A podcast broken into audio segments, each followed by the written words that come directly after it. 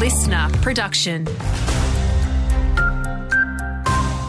Hey there, it's Andrew Shell with the latest. The Border is well and truly getting its first true taste of summer heat this week, with the Weather Bureau forecasting us to reach around 40 degrees by Sunday, with winds starting to pick up. If you're not enjoying the heat though, Kate Boyle from the Weather Bureau says it really is going to get worse before it gets better. We have a high pressure system which is slowly making its way across the region, bringing these clear skies and warm temperatures building over the next few days, ahead of a cold front which is expected to cross the region early next week. Police are continuing to investigate an alleged stabbing at West End Plaza in Albury overnight, which left a 35 year old man in hospital. Officers were reportedly called to the scene around 6pm, closing off the basement car park as investigations got underway. Any witnesses or those with information should get in touch with Albury Police or Crime Stoppers.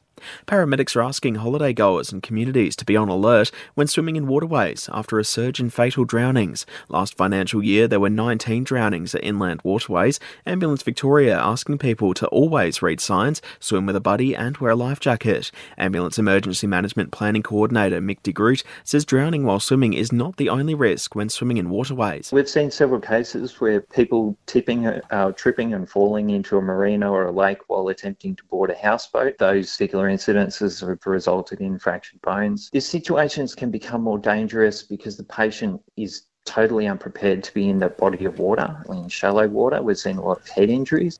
Briefly, Victorian health authorities have detected the first case of Mpox in the state this year, and it's believed to be locally acquired. They're asking anyone eligible who's not double vaccinated for the virus to roll up your sleeve. And more delays in store for northbound commuters on the Hume tonight, with a massive power transformer weighing 470 tonnes being transported from Albury over to Gundagai. The Cricket Albury Wodonga T20 comp is well underway. Last night's action saw St Pat's take down the Wodonga Raiders, Wodonga toppled North Albury, and Tallangatta breezed past Albury.